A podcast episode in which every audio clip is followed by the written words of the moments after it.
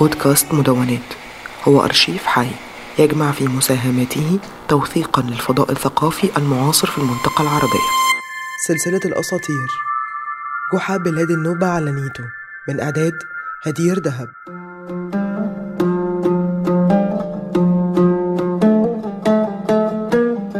ألينتو مريكا دم بالأجنتاني ألو دورانا نلوجا أخذناه قلواحكا دورا أخذناه قوني كتي تانقول روسوني كتي توجا كيرن رجوا واي كيرا بدون الديك روسو أودي كتر هذا مري لمتى كيسا ألينتو اللي منجرك جاوي هي ديكون كتاني دو روسوني غيرنا ديسينا أيها هيجا دينونا إن توتانا ده هيكا إنين دورا جاوري.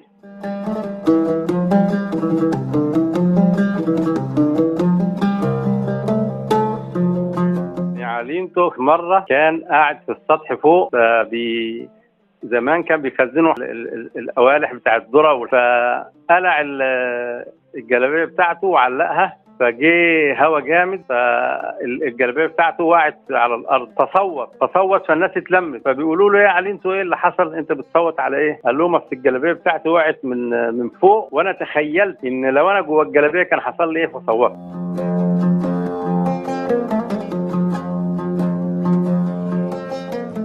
ده كان صوت عم زكريا. وقتها كنا قاعدين بنشرب الشاي بعد المغربية، كان بيحكي لنا على أشهر النوادر والقفشات الشعبية النوبية.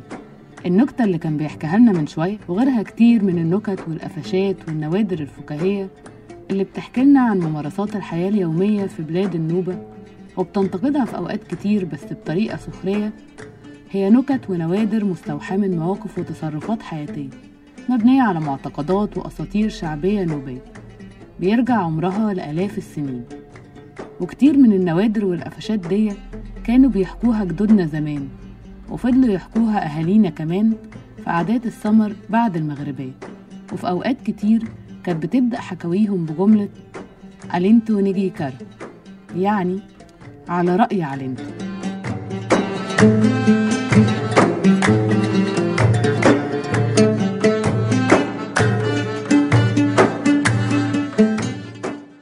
مين هو ألينتو؟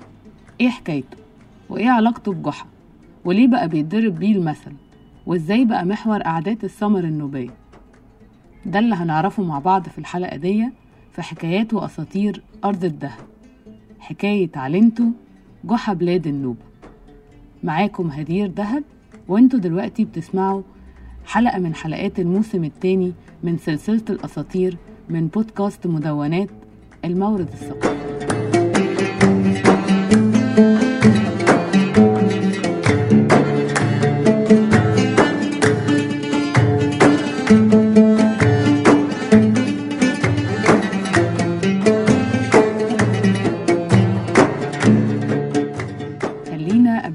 حكاوينا عن جحا النوبي ألينتو، نحكي شوية عن جحا.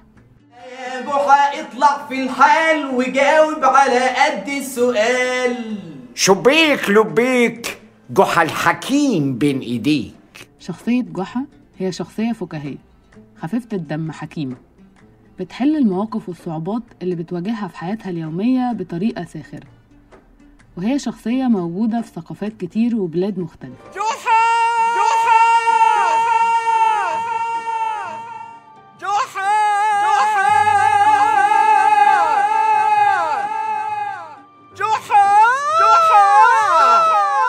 ماذا تفعل يا جحا؟ أريد أن أعرف إلى أين يصل صوت. اتنسب جحا لشخصيات كتير عاشت في عصور ومجتمعات مختلفة، ففي الأدب العربي مثلاً نسب جحا لأبو الغصن ديجين بن ثابت، وهو أقدم شخصيات جحا اللي عاصر الدولة الأموية واللي بيتنسب له معظم النكت والنوادر العربية. أما في الأدب التركي فبتنسب شخصية جحا في اسطنبول للشيخ نصر الدين خوجة الرومي اللي عاصر المغول وقابل جنكيز خان، وبيتنسب له معظم القصص المعروفة في الأدب العالمي. وعند الفرس جحا هو ملا نصر الدين، وفي مالطا جحا هو جاهان، وفي إيطاليا جحا هو جوفا. أهلا يا جحا، كيف حالك؟ بخير، ماذا تريد؟ أريدك أن تعيرني حمارك. آسف يا جاري، لقد أرسلته مع ابني إلى الحقل. أليس هذا حمارك الذي ينهق؟ إنه في الدار وأنت تزعم أنه ذهب إلى الحقل. عجبت لك يا رجل، أتكذبني أنا وتصدق الحمار؟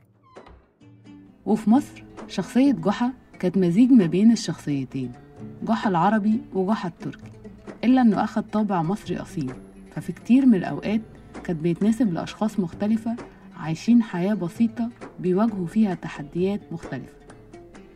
وكمان جحا كان ليه تأثير مهم في حياة المصريين الثقافية والسياسية، لدرجة أن سنة 1913 صدرت مجلة جحا على لسان حزب الوفد عشان تنقل وتعبر عن وجهة النظر الوطنية المصرية في الوقت ده، وكان ليها شعبية كبيرة عند المصريين.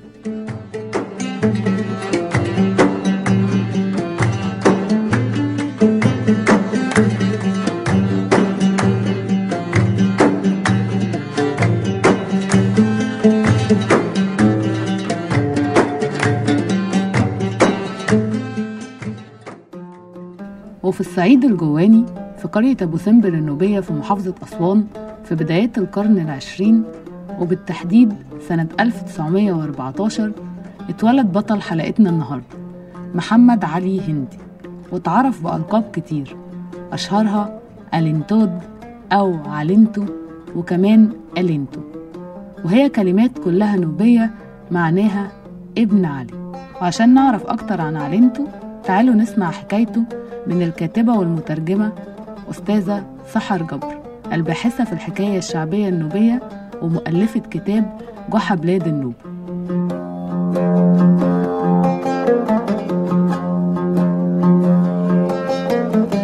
عسر مسوق طلب ترسوق جمن دول سوقا. جحا أصلاً شخصية مميزة جداً، لأن جحا موجود تقريباً في كل الثقافات حول يعني في كل مكان في العالم تقريباً. يعني جحا شخصية اللي هو الشخص الظريف اللي هو ممكن مثلاً يستخدم كلمة بمعاني تانية أو يلعب يعني على معاني الكلمات أو يعمل مواقف ظاهرها ممكن يكون مثلاً إن هو فيها قلة فهم أو غباء، لكنها أحياناً بيبقى الباطن بتاعها في منتهى الذكاء.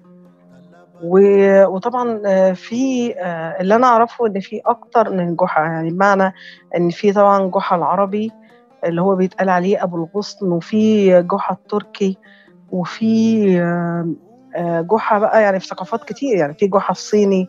هتبصوا تلاقوا إن في كل ثقافة في موجود شخص بنفس السمات والصفات ديت بيعبر عن ثقافة الشعب اللي هو بينتمي ليه، وبيبقى زي أيقونة كده للنوادر والحكايات المضحكة اللي بتتحكي، يعني اللي الناس بتحكيها لبعضيها في أوقات اللي هي وهم قاعدين مع بعض في أوقات السمر.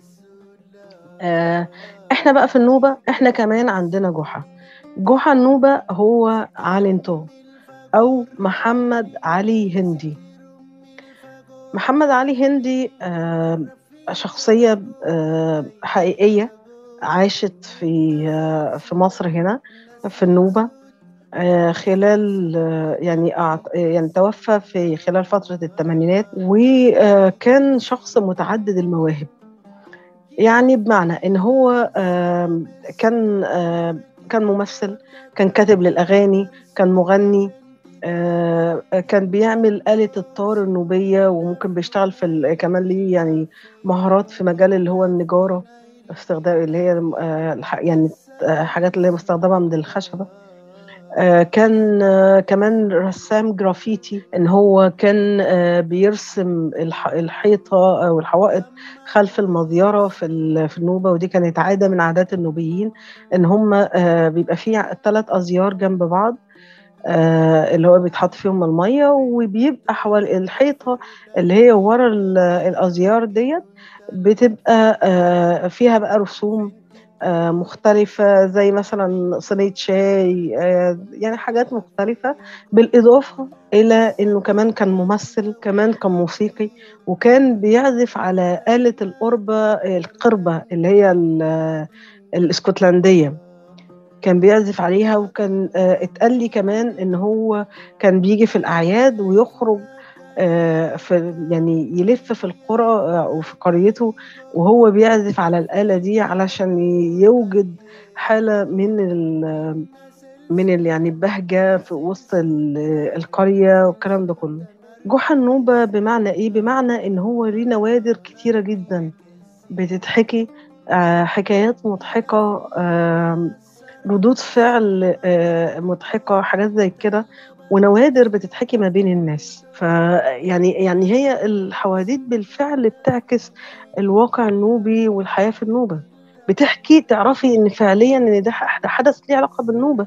يعني مثلا في حدوتة بتحكي عن ليها علاقة بالتهجير، ان هو فكرة ان يعني هو الحدوتة بتحكي ان هو بعد التهجير هو اللي تم طبعا للنوبيين من أرضهم في فترة الستينات، إن هو طبعا هم استلموا بيوت، وكان المفروض يستلموا أراضي، فالمفروض إن هو طلع يعني راح مع الناس على أساس إن هو يوصل للأرض بتاعته، فثبته وركب بقى زي عربية كده، والعربية فضلت ماشية لفترة طويلة جدا. ما كانتش في النوبة القديمة الأراضي بعيدة عن البيوت بالصورة دي، ففضلت العربية ماشية المسافة طويلة جدا. ففي الآخر خالص قال لهم أنتوا ما قلتوليش ليه إن إحنا هنسافر، عشان كنت ودعت أهلي قبل ما أمشي.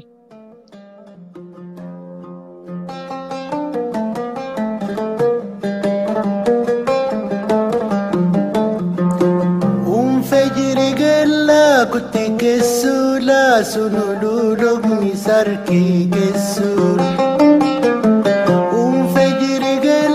كنت كسولة سنولولو مساركي كسولة كنت جلسو تمشكي كسولة كنت جلسو تمشكي كسولة ورتقو جماني يجي كسولة.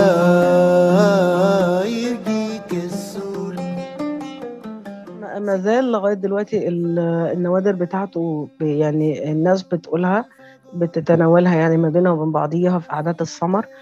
واللي أنا لاحظته إن هي إن يعني مثلا سألت ناس طبعا كتير، يعني عدد كبير من الناس عنه، وخدت منهم يعني نوادر وكده، بس لقيت ان هو معروف عند الرجاله اكتر من الستات. يعني ان هي اكتر الحكايات بتاعته المتداوله اكتر في قعدات السمر بتاعه الرجال، ولان هو بقى ايقونه، يعني الناس كلها بقت اصلا بتعرفه وبتتكلم عنه وبتتبادل النوادر بتاعته، فاطلقوا عليه جحا النوبي. وبقت كل القصص اللي هي مضحكة اللي موجودة في القرى المحيطة بالقرية اللي هو جاي منها، اللي هي قرية أبو سمبل، كانت أصبحت بتتنسب له. حتى حكايات جحا القديمة اللي احنا كنا سمعناها عن جحا، اكتشفت إن حتى الحكايات ديت بقت تنسب له. أي حكاية مضحكة بقت تتحكي إن علنته هو اللي عمل كده. مريك علنتوي نوجد جنجارتني أو تمتني بافكو كسرون هي ترنالينتو والله كجين هير كسي مشوار الكحجوري يجي ترون لا كجين دايمون يوكد يجي ترون كده نهر وان كج أو تو هونغوني يجي ترون الله كجين نمي نوا هوني يجي ترون يا سلام. يعني الكتشا صدقوا سلايجا حمار جابنيك لما واحد جاي يستعير الحمار بتاعه، لو تكرمت الدين الحمار بتاعك أروح بيه مشوار، فقال له لا الحمار مش هنا، فلما نهى الحمار من جوه قال له الله طب ما الحمار بينها جوه اهو، فقال له الله يعني انت بتصدق الحمار ومش مصدقني مش مصدقني انا.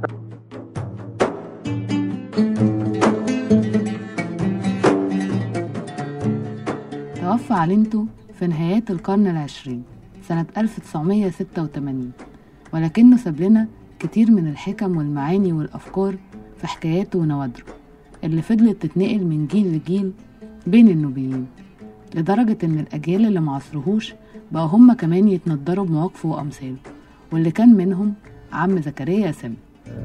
يعني زمان لما كنا نقعد، طبعا زمان ما كانش فيه غير تلفزيون القناه الاولى والثانيه، وكان حتى في الكوره نقعد ونستنى الراديو عشان نسمع بس النقد. بعد كده كل كلامنا كان عن الالينتو والحكايات يعني في السن، يعني الاكبر مننا في السن اللي هم حضروا مثلا في البلد قبل الهجره بيحكوا لنا بقى الحاجات دي اللي هي النكت.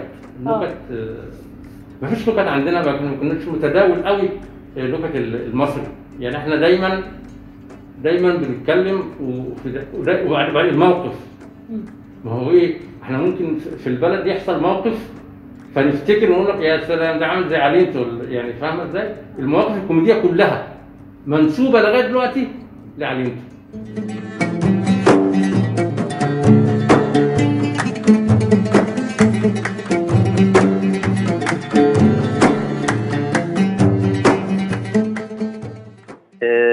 اللي انا بحكيهولك ده عشته وحسيته، يعني الروايات اللي بقولك عليها دي عشته وحسيته وانا صغير، يعني فاهمه، كنا بنسمعها بعشق كده، سمعتها من كتير بقى. ما هو انت الاجيال بتسلم اجيال، يعني الجيل اللي قبلينا كمان، يعني ما كانش فيه وسيله للتسليه غير الحكاوي دي. احنا الثقافه بتاعتنا كانت مبنيه على، حتى الثقافه الدينيه مبنيه على الجامع، المسجد والحلقه، وان واحد بيتكلم واحنا بنسمع القصص، وبالليل او الضحى بالاحرى، يعني ان احنا بنسمع قصص ألينتو وكل واحد يفتكر حاجه ويقولها ونقعد نضحك وكده. السمر، يعني السمر بتاعنا كان كده، فمن كده اتربينا على ألينتو. فاحنا كان نصيبنا الاكبر هم الناس الكبار، ناخد منهم الحكمه وناخد منهم البسمه.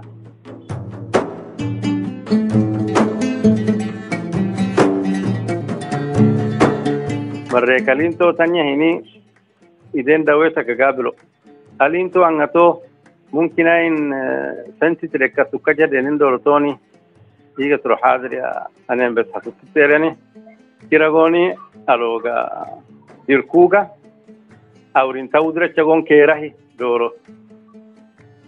دورو كيراغوني أجاتن ألينتو إردورو سنتي كيراهنتان إلم تركا أورين تاواغودة يترون أنا بسكة وكاريتشا سكة ترى أيمن رتون شارتون نكتير هنجري. علينتو كان جاي من الزرع رايح على البيت، ففي وهو في الطريق واحدة ست كبيرة وقفته وقالت له علينتو معلش لو سمحت ممكن تجيب لي بس شوت بلح من طفل، شوت بلح من اللي طيبين فوق دول. فعلينتو راح واخد الحذاء بتاعه تحت باطه وطالع. فالست بتقول له الله، طب انت طالع النخل انت بتاخد الحذاء بتاعك ليه تحت باطك؟ قال لها يا خالتي انا هنزل لك البلح من فوق ومن بره هروح على بيتي.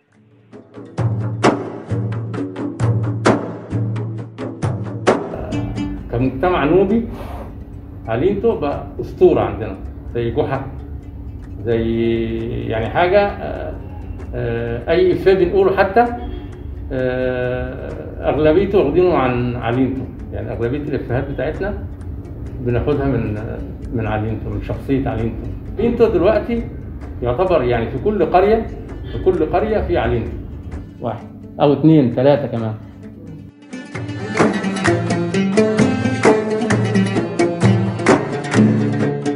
علينتو موجود بتطور، يعني ايه علينتو موجود بس مش كشخص، علينتو موجود كمواقف الناس بتعملها تلقائي من غير ما تشعر، وبناخدها احنا برضو ايه نحكيها.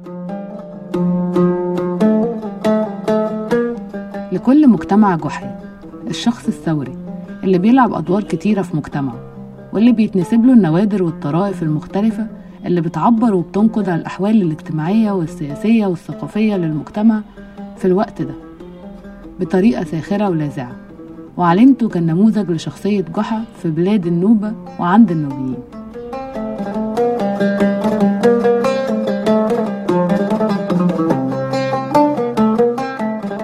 في النهاية كل شخص فينا عنده جزء من شخصية جحا اللي لما بنتضايق وبتضيق الدنيا بينا بنستدعيها عشان نعبر عن الظروف الصعبة اللي احنا بنمر بيها، وبننتقدها ونضحك ونضحك الناس اللي حوالينا.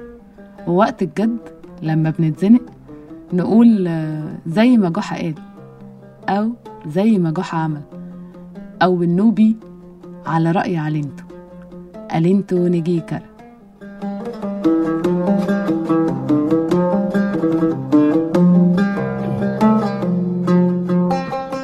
ودي كانت حكاية النهاردة من بودكاست مدونات، الحلقة من كتابة وإعداد هدير دهب، وأشرف على إنتاجها رايا بدران وعبد الله حساق. حلقتنا خلصت لكن أساطيرنا لسه ما خلصتش. تابعونا في الموسم الثاني من الأساطير عشان تتعرفوا على أسطورة جديدة في مكان تاني من منطقتنا العربية. مع السلامة. جمّن دول سوغا سرمسو طلب ترسو جمّن دول سوغا.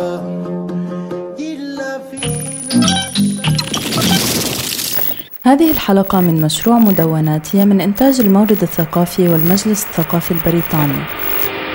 محتوى هذا البودكاست لا يعبر بالضرورة عن رؤية أو أفكار أي من المؤسستين.